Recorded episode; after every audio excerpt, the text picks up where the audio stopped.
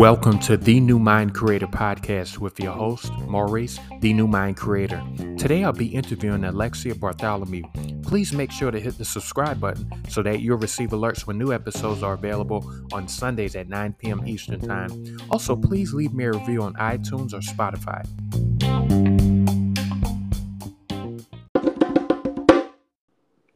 Alexia, where were you born? Um, Richie was born in Los Angeles, California. So is that where you live now currently as well? No, sir. I currently live in Texas, uh, San Antonio, Texas. Oh, that's an interesting move. What caused you to take that move?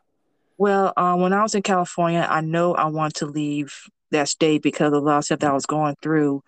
And so um, after the military, there was a choice either to go back to California or get settled here in Texas. And I was like, uh, no, I do not want to move back to California because all stuff I have been through. So I said, let me go ahead and stay here and get settled in Texas. Oh, so what uh, branch were you in? I was in the Army. Wow. Oh, well, uh, thank you for your service. You're welcome. So, what, how would you describe your upbringing? I I see here without being negative but honest, I was just chaotic. And the reason why I say it was chaotic because there was um a lot of instability going on, um, a lot of abuse, and not just from the outside, um, dealing with the bullying and school and being picked on, but from the inside when it's like there's not just sexual abuse, verbal abuse, and it wasn't really like a um you know how kind of you kind of want that you sent me at home, you expect that security, you expect that um that love. And one that I really needed was like a dad. It was not there. So I'll say chaotic because um there were some things that was missing that was really needed at the time. So did you not grow grow up with your mom and dad or um my mom mainly. Um my dad's is kind of funny because uh, when I was young, the guy I thought was my biological dad wasn't my real dad. And I didn't know about it till years, years later, till um, me, uh, my mom took me to Sims out. and We ate with some guy, and I'm thinking nothing up. I'm thinking, okay, we got to get some food. I ain't got to pay for it. And then found out later on that the guy that um, me and the siblings were eating with was my biological dad. And so um, I had no idea what happened. All I know was that he was that was him. And um, years later, I found out that the reason why my mom and my biological dad were not together because he was married, and it really was kind of hurting because um, I'm like, how in the world could that occur? But at the same time, it's like I have I have no control over it. I'm here on Earth, and I don't I'm no longer mad at them. I just kind of wish I knew about it sooner because the way I found out, it was really not what I expected. And even though my dad admitted yes, like um, it did happen that he was an affair with my mom. For my mom, it was a totally different response. Um, but um, it's like you know what? Just because that happened to them, not gonna happen to me, and I choose to stay that way because I know adultery it definitely hits both fam both sides of the family, not just both parties involved, but even kids and even there's um, a spouse. And so um, I've learned a lot from them. So it's okay though. It's definitely okay. How old were you when your mom introduced you to your biological dad? I want to say I was in the sixth grade. So I want to say about 12. I was about to graduate sixth grade. I think I was about 12 years old, 10, like 11 or 12 years old and um, it was just it's I find I don't remember saying much to him. I was just focused on food because I was hungry. but um, as time went on, as I got the chance to know him, I found out he was in the Air Force, and um, he was in Louisiana, New Orleans, Louisiana, and he's definitely funny, very tall, very tall. Um, the only thing I wish I would have more time with him. because I really want to learn more about his side of the family because I really don't know much. Um, but I come to a place where I can't make him be my dad. And even though it was a part of me that didn't want to accept that, I had to come to that place and me say, Alexia, it's okay. If he don't want to be your dad, it's okay. There are others that would claim, like say, well, adopt their own daughter. Just be thankful that, you know, even though I may not like how the circumstance of me coming to earth came forth, I'm just saying to at least that I did know him the times that I did have a chance to get to get spend time with him. Why did your mom introduce you to him during that time when you were like 11 or 12 years old? Did she tell you? Um, actually, she never did, and I never asked. I never did. And looking back now, I think she was bitter, but at the same time, I think it's more just that's like two sides to two sides to the story. So I never really touched it because um, it was really kind of I hate to say kind of traumatic when I found out why they were never together and even the situation that they were in. I just never really touched it. I never really did. Did that change your view of your mom in any way? No, sir, not at all. Um, for my mom, I always believe she was a strong woman because um, being a single parent, I will say this from what I see my mom go through, raising five kids, a majority of the time, it's not an easy task. It's not easy. And um, for anybody that's single parent, whether single mom, single dad, I give kudos because I know it's a challenge, especially if the uh, other parent is not helping or in the picture. And um, she actually was a big encouragement to me because one, she was one of the reasons why I ended up going back to school and to finish get my um get my degrees. But at the same time, there's some stuff that as time went on took place where it's kind of like I need to distance myself. And I and I know my mom's not perfect. I'm not either because I ain't gonna lie, I was not always the best daughter. But one thing I could she was a great testimony to how she made so many mistakes and overcome so many things that she was even able to get her college degree. And so it's one thing to say my mom, she is definitely a testimony on how to be a strong black woman. So you mentioned that you were bullied in school. Yes, sir. How did that affect you? Oh, it affected me a lot.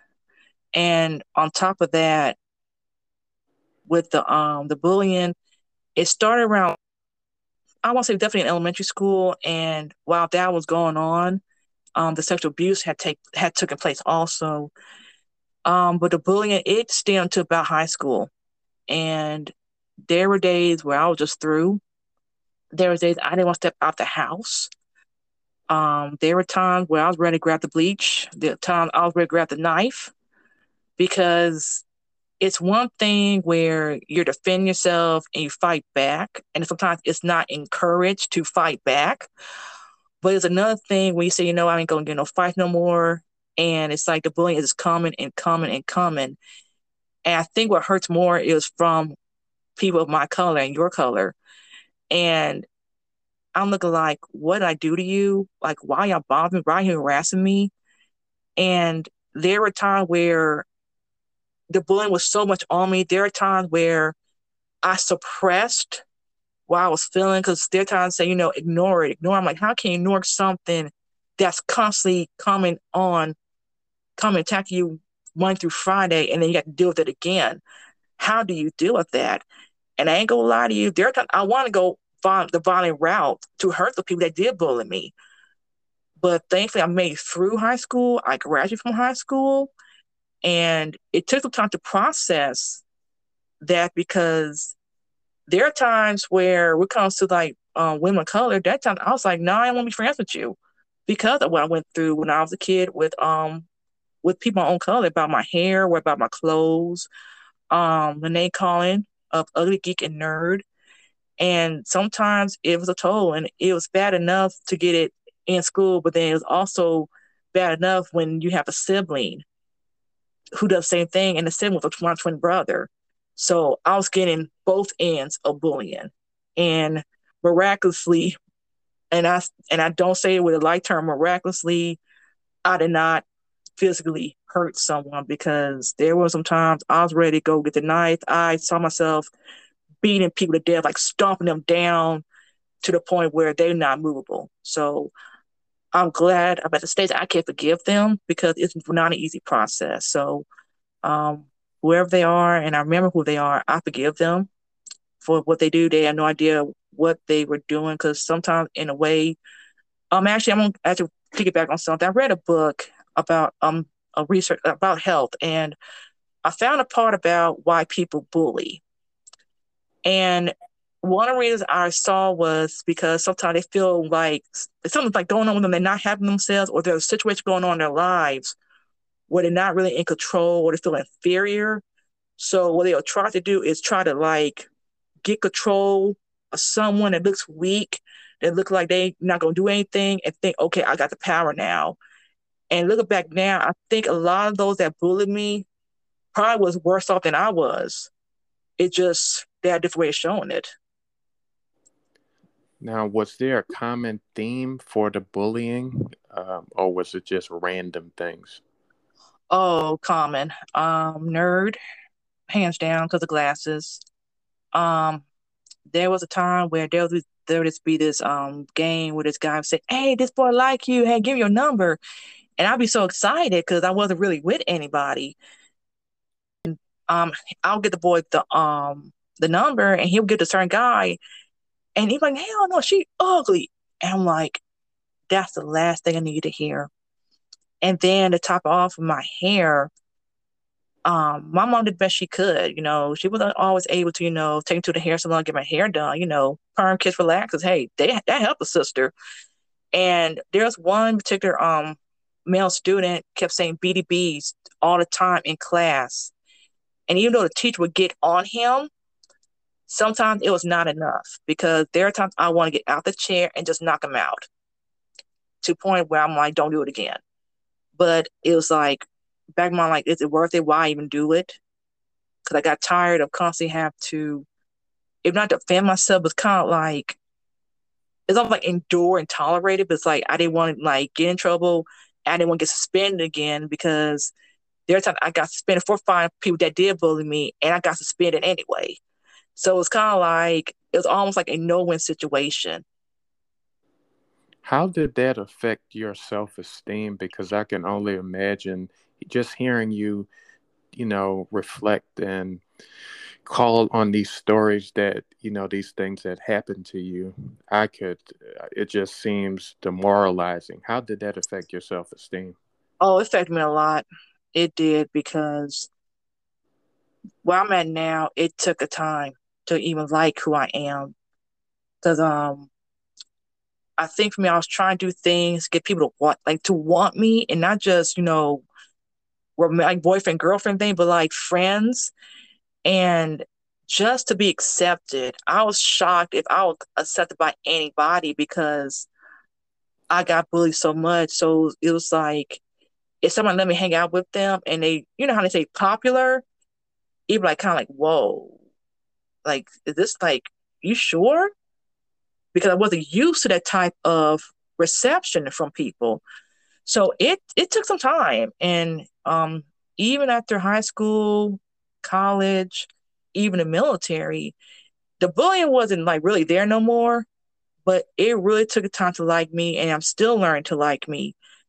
Even in some relationships where there was a pressure of, you know, weight a pressure of just to have someone so I won't be alone. Because I felt like if I didn't have, if I let go of the person, who's going to want me?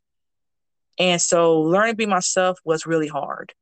And so as time went on, and even I got the military, I started to learn stuff about me that I never knew about.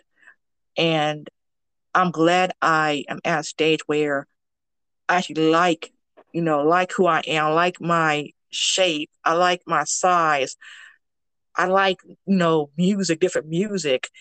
And it was a journey because I had to really unlearn what people said about me, unlearn the labels, all that stuff. And I'm glad at a stage now where I can smile. I could walk around SeaWorld and be the goofiest person ever. because years ago I didn't want to step out the house for anything. I didn't want to do nothing. I would stay in the house because I did not want to deal with anybody. But um, now I can go outside and just have fun. I go SeaWorld and take pictures with Elmo and a whole crew Sesame Street and it won't bother me because I'm showing people this is who I really am.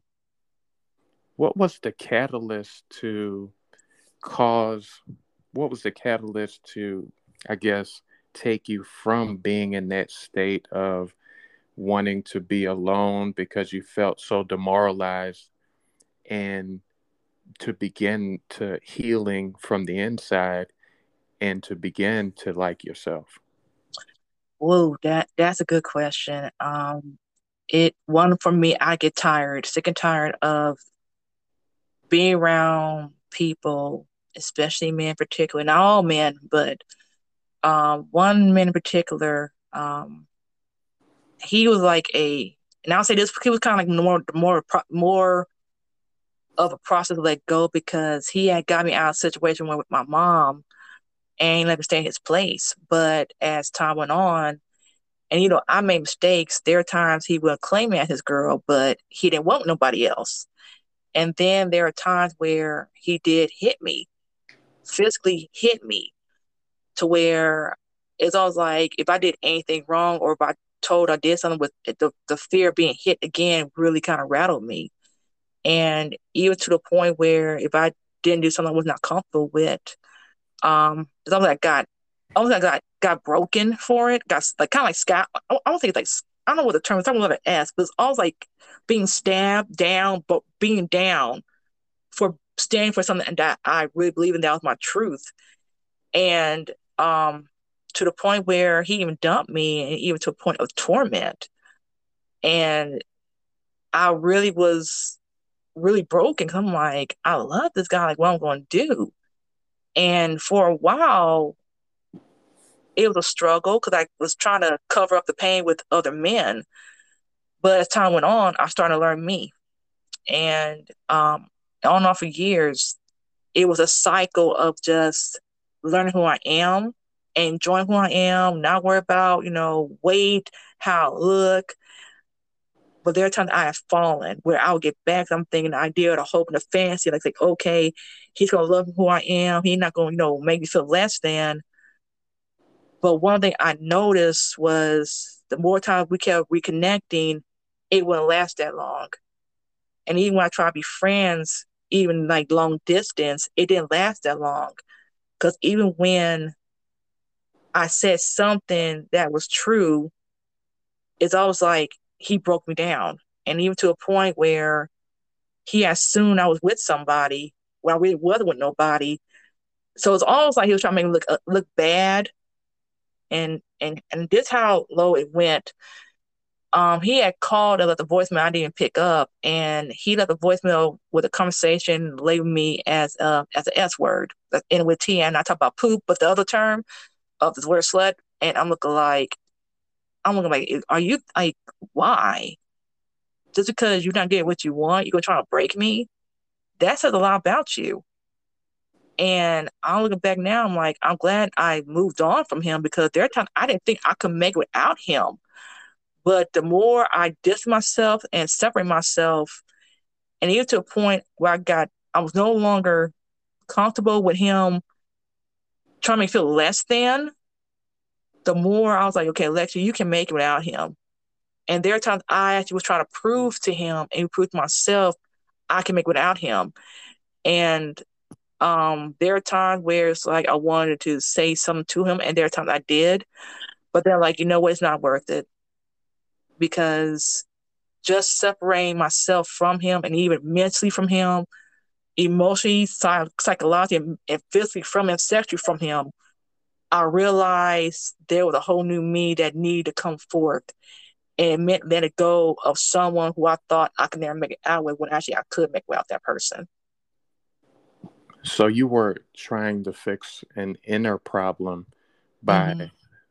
searching the outside, meaning other people, acceptance.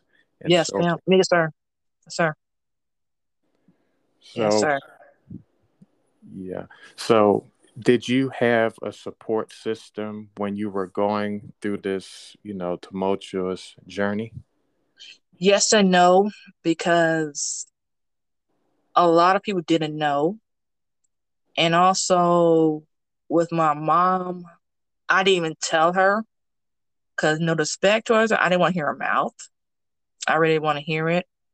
So uh, what helped me a lot was um, actually being at work and then music. I love music. Music has always been my it's been my, my like my therapy because music always comfort me. It always soothed me. If I just need to like just get away, numb up, just listen to music. Um, there are times I did Eden and I picked out a lot, but I really let that would satisfy me either. So you were eating your emotions away. Yes, sir. So you mentioned uh, sexual abuse. Now, did this sexual abuse happen from someone you know or a family member? Yes, sir. Yes, sir. And it was a couple of family members and some outside the family. Um, if I had to sum it all up, it was about two, un- three uncles, um, and a cousin, one outside the family. Like we was, we was um we were staying with somebody, we was, was staying at somebody's house, and the guy that lived there, um, he did his thing with me. Um, and even an incident at school in the first second grade. There was a, kid, and it, it's be honest. I don't know how. I'm honest with you. It's was not it was not pretty because one, it was like I was like super young. I'm like, why this happened to me? Why I'm like the target? And to consistently be violated. And even to a point I was like, you know what, just hurry up, get over with. Because I felt like I kept saying, no, you're not gonna spend my note anyway. But um one day, actually t- on two separate occasions, um, one of the uncles that were molesting me, he was staying with with me and the family, and um, he would get me at nighttime when everybody was asleep. And one night he was he took he picked me up in the room. We in the living room, and somehow, by the grace of God, the phone rings. My mom comes out, catches him in the act, and he's gone. But he kept coming back. And the second incident was um, we was we was visiting um, an, on an uncle, and this is on my stepdad side of the family, and he was there, and um, it was about to happen again, and my twin brother busted him to act, and he told. So um, so he his days of doing that to me was over, and later on, I found out that he did to another child, and he got arrested and he did serve time. Uh, with me, he never got arrested nor charged for what he did, nor the other uncles did, nor the other people did. But I was glad that it stopped because it kept going on too much. And then also at the same time, it kind of bothered me why he was even in the same atmosphere where I was, knowing well there was a history. So my question was, it was like, why would y'all allow it? It was like, is my safety important? Or it was like, you know, just throw on the rug, you know, like it was like I wasn't important. Like my safety was not important. And um there were other incidents where he did visit the family again. And one time I did confront him and I think, okay, everything's cool.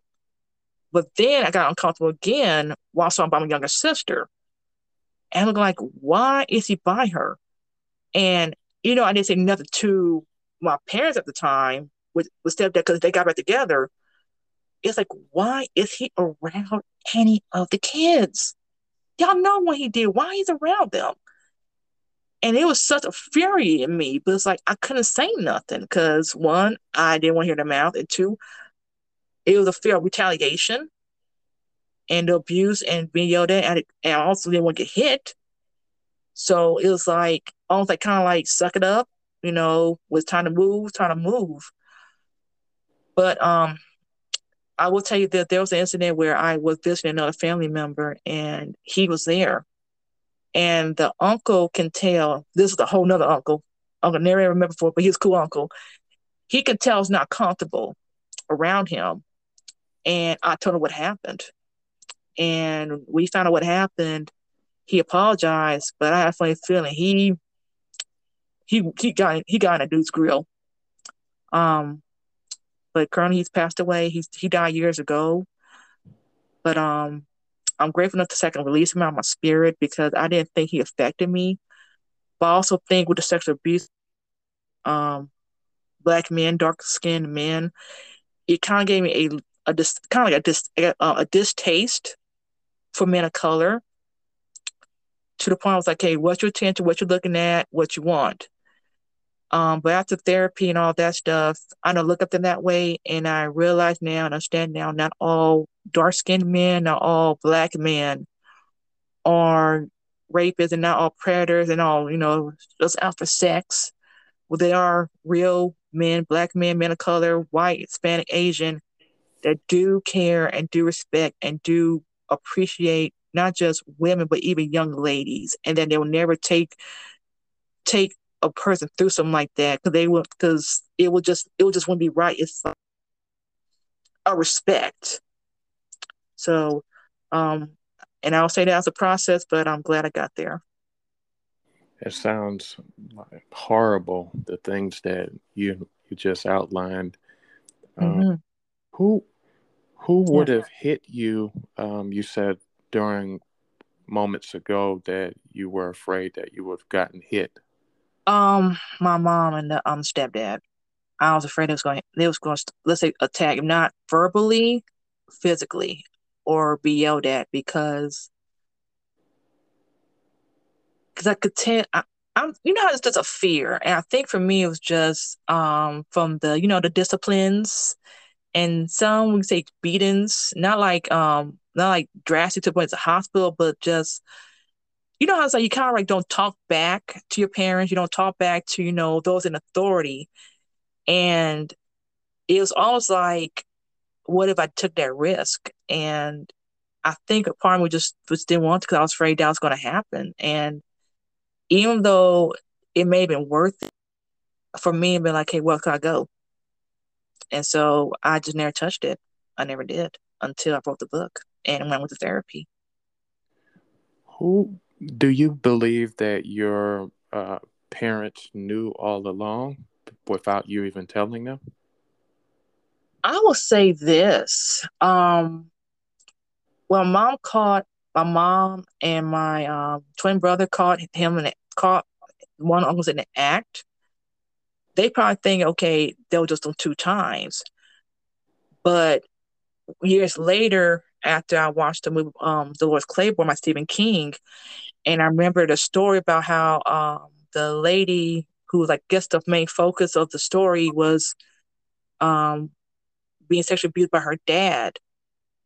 It it just it just kind of clicked in me like, wait a minute, I went through that, and so I started telling my mom, hey, this happened to me.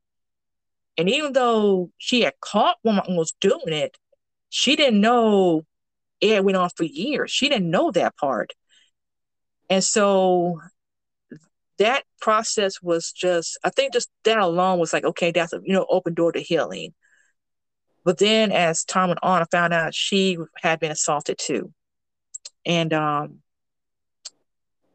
and I'm like, like, how the world we get, like, like, why? Like, what's going on here? And, um, even after I wrote the book, where I talk about the sexual abuse I've been through, I found out it was that there's been two other family members that were sexually assaulted.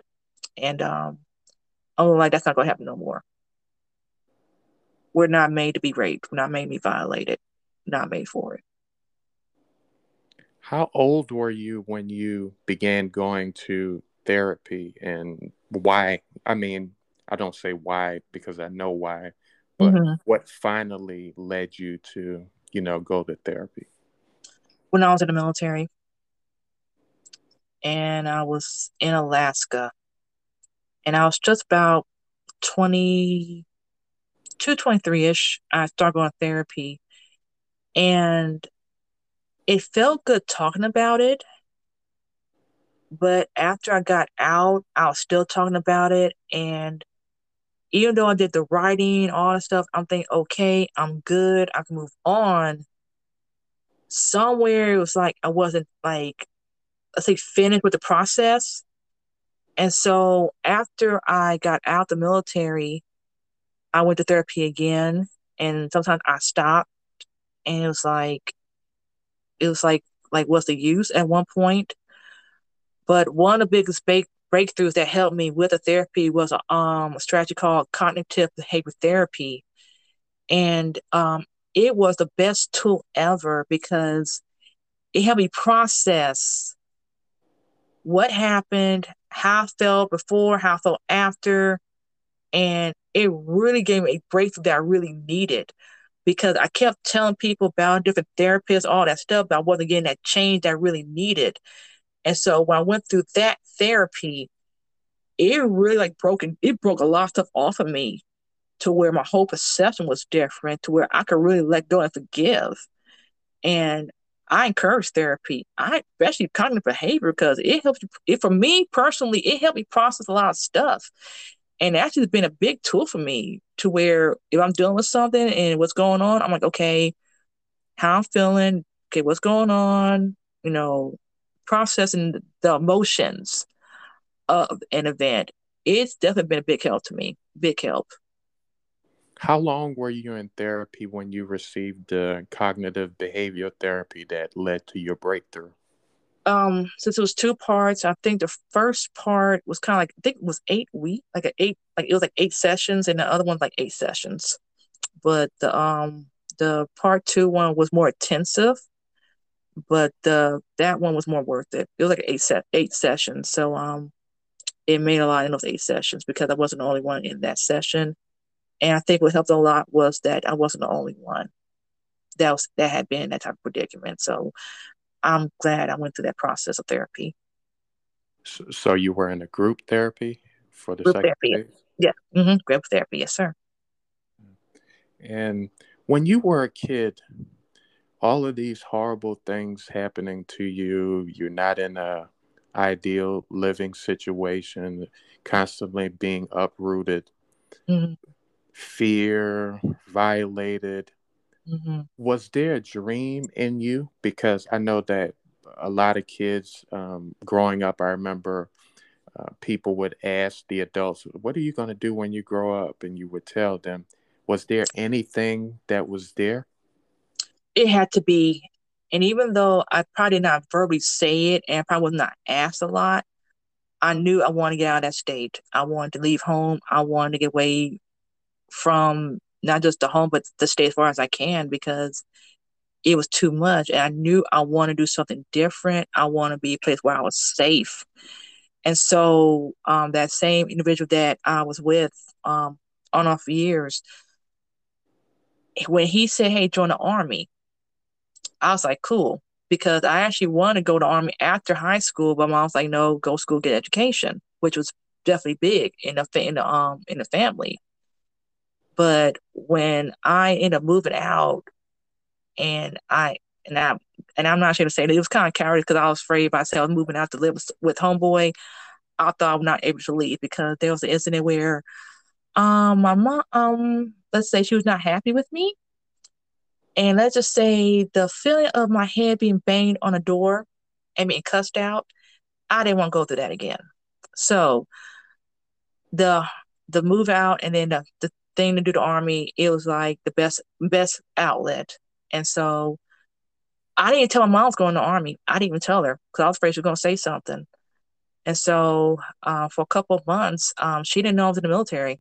She did not know. And um, I found out later on, she had sent me a letter, and for some miraculous reason, it had get sent to me. And I got other letters, but there was one particular letter for some reason got sent to the guy I was staying with back in California. And I found out that, you know, let's say she it was not a it was not a nice letter. And looking back now, because I wrote a letter venting about how I felt about her. And so um, after you know, after basic AIT, all that stuff, you know, I went to visit her, and you know, it was it was like you know, it was kind of cool, but at the same time, it was kind of like something was settled. So I was like, you know what? Hey, I'm doing like I'm you know doing my you know I'm in the army, I'm about to travel, you know, it's all good. Um, I wish I you know how sometimes you think you wish could done another way. Um, but for me, I think with no other way because of the situation that I was in. It was like I had to get out one way or another because I felt like if I didn't, I've been stuck, I've been suffocated, and I probably would not made it out of that state. So your main dream when you were growing up was simply to get out of LA. Get out of LA. Mm-hmm. And um, I didn't mention this. Um, also be radio, do uh, radio broadcasting. Well, so that's two things. But um, get out of LA was one of my biggest things. Get out, get out of there. That was one of my biggest goals, and that happened. And and also a radio broadcaster, you said. Yeah, yeah, I want to do radio because I um, I like music. I love music, and there are times where I hear certain songs. I'm like, uh, that mean I need a DJ. I needed I needed a playlist because some music I'm like, uh, uh I wouldn't put down. I wouldn't put down the air. But I also love doing interviews with people, and so that desire was there when I was a teenager. But at the time, it was not. It was not just you know for music. It was like for popularity reasons to be accepted. But as I got older, I don't mind doing radio because I love music. I love you know interacting with the people. So you mentioned moments ago that you, um, it appeared that you mentioned that your mom banged your head against the door or the wall before. Uh, a door, yes. And I was 18 when it happened. Uh, what had happened was um, I had lied about where I was, and um, and the guy was the same guy I was with. He was like, "Hey, are you okay? You know, your mom okay? With you staying? You know, staying the night and everything?" I'm like, "No, I'm good." And like, no, I call home. I was like, okay, I'm going to call home. And so I did. And she was not happy. And I was scared. I ain't gonna lie, I was because I knew something was gonna go down. And so I got home and I got settled in. She asked questions. Seconds later, I started getting my blood tore up. And um, the head bang on the door is one of them. Um, got hit with a bar stool stick. Um, it was even to a point where I was, was about to hit with a vacuum cleaner. And I'm looking like, was I that, was I that, did I really PO'd her that much? And it was to a point she was like, you know, get your stuff, get your, you know, you know, get your stuff and, you know, get out. And so I'm like, okay, go ahead, call homeboy up. And so I'm calling him up and I see her with a um, old school crate, like a blue hard plastic crates. And I'm looking like, not again. Like you just tore me up a few seconds ago. Why now? Why again? And then she's like, you know what? Stay home. You you stay now. I'm like, like seriously. And I went to church the next day. That actually late on that morning, and I was so sore. And nobody asked how I was doing. Nobody asked, but I'll tell you this though, I still snuck down with the the dude. But I knew in the back of my mind, like, I need to get out of here. I need to get out. I, I got I gotta leave. I gotta get I gotta get out this home. I gotta leave. Because if she was like that just with that one incident, what's gonna happen? And there was another incident where I did it again. And I had um it was a I had to stay with stay with the guy and I was also going to a job orientation for um for new um, place I became employed and I walked home and she did not assault me, but like not physically, but verbally. When the words of "if you're gonna do it, at least get paid for it," I'm like, "Are you serious?" Mentally, I'm saying this, but inwardly, I was like, "It's like a, it's always like a, it's always like my, it's like it's just sunk." It's always like, "Mom, you broke me enough. Why would you say that to me?" And I'm looking like, I understand I did things and I understand, you know, nobody's perfect. But for you to say that to me, your own daughter, it was like, you know what? I need to get out of here. I need to get out this house. I gotta, I gotta go. I can't be around this. I made mistakes, but you can't just keep like make feel less and break me and make and just belittle me like it's nothing. What's going on with you? And so when I say the goals got LA, I got out. It may not be the way I wanted, but I get out of there.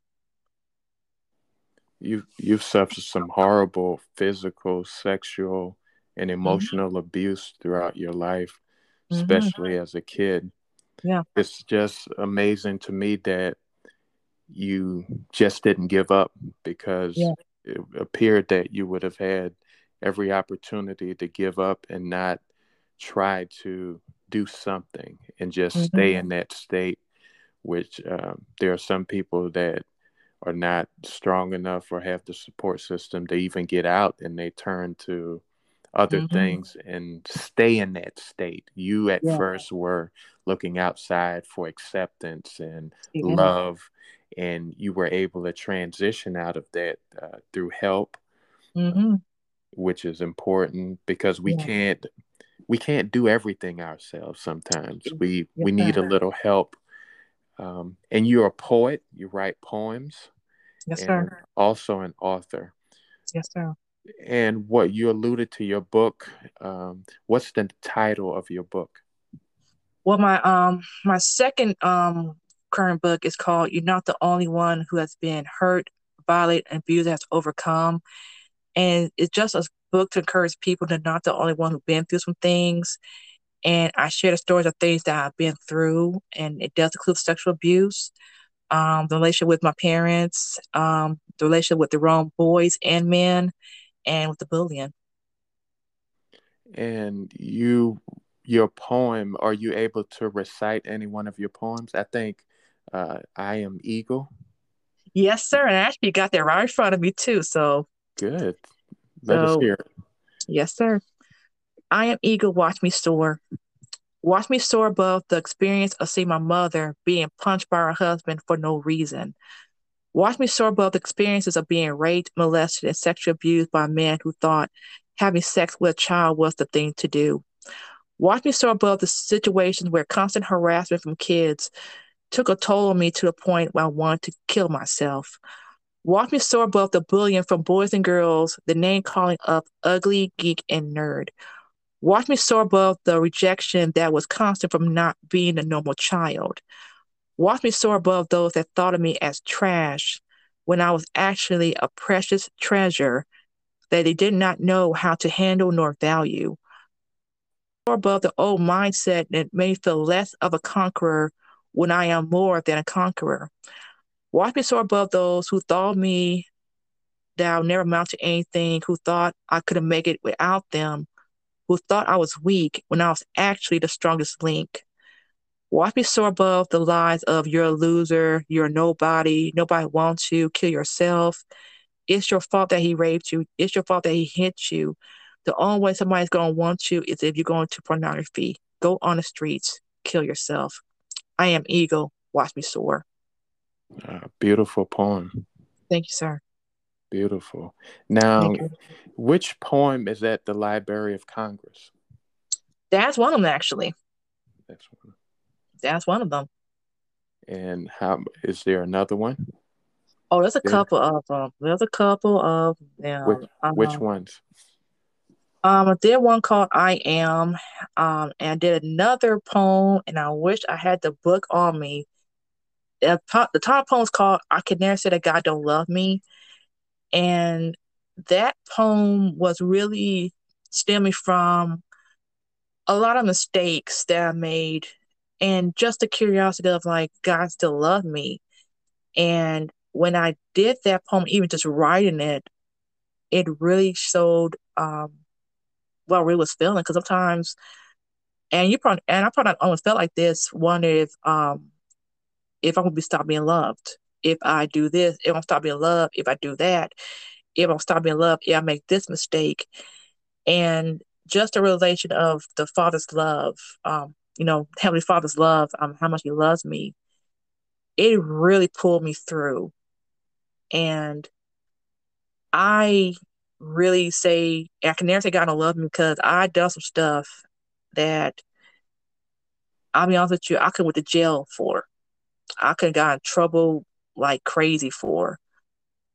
And I can never say he don't love me because he got me on some stuff that I probably had no idea about that if I really got into it, he it, it would have took me out. So that's one of my other poems that's like really close to my heart. Um I had another poem called My Favorite Gift, which is about the Holy Ghost. Um, another poem called I Am. Oh, and um recently I did a poem called Character. And this is like one of my favorite ones because um it was inspired by my um Darling Luther King Martin I'm not tongue tied. Dr. Martin Luther King Jr. And one of the things he has said in his um, I Have a Dream speech was not to judge by color of their skin, but by the content of their character. And as I got older, character was like really one of my main focus when I looked at people and see how they conduct themselves.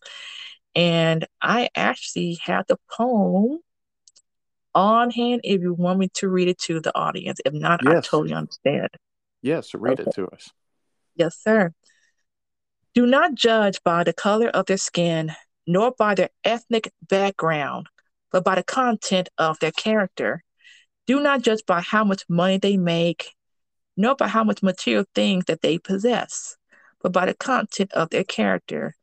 Do not judge by their uniform, their occupation, nor by their position in the workplace, but by the content of the character do not judge by who are they married to, nor by how many kids that they do have, nor by how many trophies they won, but by the content of the character. Do not judge by the car they drive, the house or apartment that they live in, nor by the neighborhood that they currently reside in, by the content of their character. Another great one. Thank you. How how did your poems get placed in the Library of Congress? I uh, went through the uh, website. It's like a copyright website where you can um, get like your material copyrighted. And at first I was like, nah, but I was like, you know, let me go ahead and just do that. You know, just, you know, seal it, like kind of seal it. Because um, when I did I Am Eagle, Watch Me Soar, I did it for another, for a class. And I found out after I finished the poem in, in the class, I found out uh, one of the students in the classroom, not students, classmates in the classroom, had been through something when I was reading the poem. So I knew the poem, even though I personally did it for myself and it was for a project that I didn't read at that time, I knew it, it, it carried something. It meant something. So that's why I decided to go ahead and um get the poem Library of Congress. Great. So, do you have a, a support system now? Oh yes, plenty of it. Plenty of support systems. Um, family wise, my um my aunt and my grandmother. Um, and I say them first because um all stuff that was going on when I was in LA, I was always happy to spend time with them because I knew I went there I knew I was gonna be safe. I knew I was gonna get spoiled. I knew I was gonna be loved. I knew I was protected. I knew hands down. Um, church family wise, um, it took some time because of what I went through, but um, the support I have now, it's been beautiful. Um, I'm grateful because um, there's been some moments where I felt like by myself, and there's times I thought I could tell nobody. Um, there's moments where I just didn't trust women, and so it's been a process just letting people in. But I'm grateful because um, I can say I got I'm loved. I am truly loved. I'm thankful for even the sisterhood because there are times where I don't really call people like sister sister, and I'm just thankful just the love and support, and even my older sister. I thank God for her. Um, I'm I'll just say that I just I just feel, you know, you can tell you genuinely love by somebody, even when you're not perfect, and that's why I can sense that even when I'm like at my lowest, I could tell where I know I'm being covered, that I'm being lifted up, that I'm being prayed for because um, there's a time I thought I could tell nobody I was going through because I always there time I learned how to get through things by myself. But when there's time where it's like, okay, I need help now, the help is, is right there. And so I'm grateful for that support and even uh, for therapy. Um, I just started going back last year, actually. And so I'm thankful for the therapist, the right therapist that's helped me also through the journey in life. That's great to hear. You've um, you've overcome a lot, and I'm glad that you're you have the support system and you're you know mm-hmm. processing your way through um, those years of heartache and violation. Yes, sir. What? How can people uh, purchase your book or your books? Well, um, you know, they always say go Amazon, or let's say you, you come, you go, you also direct and get it from me. Um, for those those that don't feel like shopping online, um, if they're in Texas, uh, by Fort Hood, Killeen area, there's a place called Words Unite Bookstore. Um, both books on sale, and you can also order books online. Um, Barnes and Noble, um, just like your major um major bookstore retailers and even independent um bookstore retailers. Just um type in my name and you'll see both books pop up for purchase. Or if you want direct, direct if they could want to order directly from me, um, I don't have a problem doing that. Only issue might be if if it's somebody international, I probably would not be able to um, send it out to them. Do you have a social media contact? Yes, sir. Um, Twitter, Instagram, Facebook, and recently TikTok. And I don't don't touch TikTok. Um, under the name author Lexi Lex. That's A U T H O R L E X I L E X. What is your one to grow on? What valuable piece of information would you like to leave our audience with? Keep soaring like an eagle.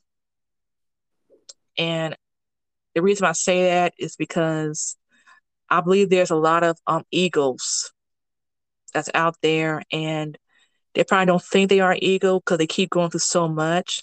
So I say keep soaring like an eagle, not just in the mind, not just in the heart, but throughout life.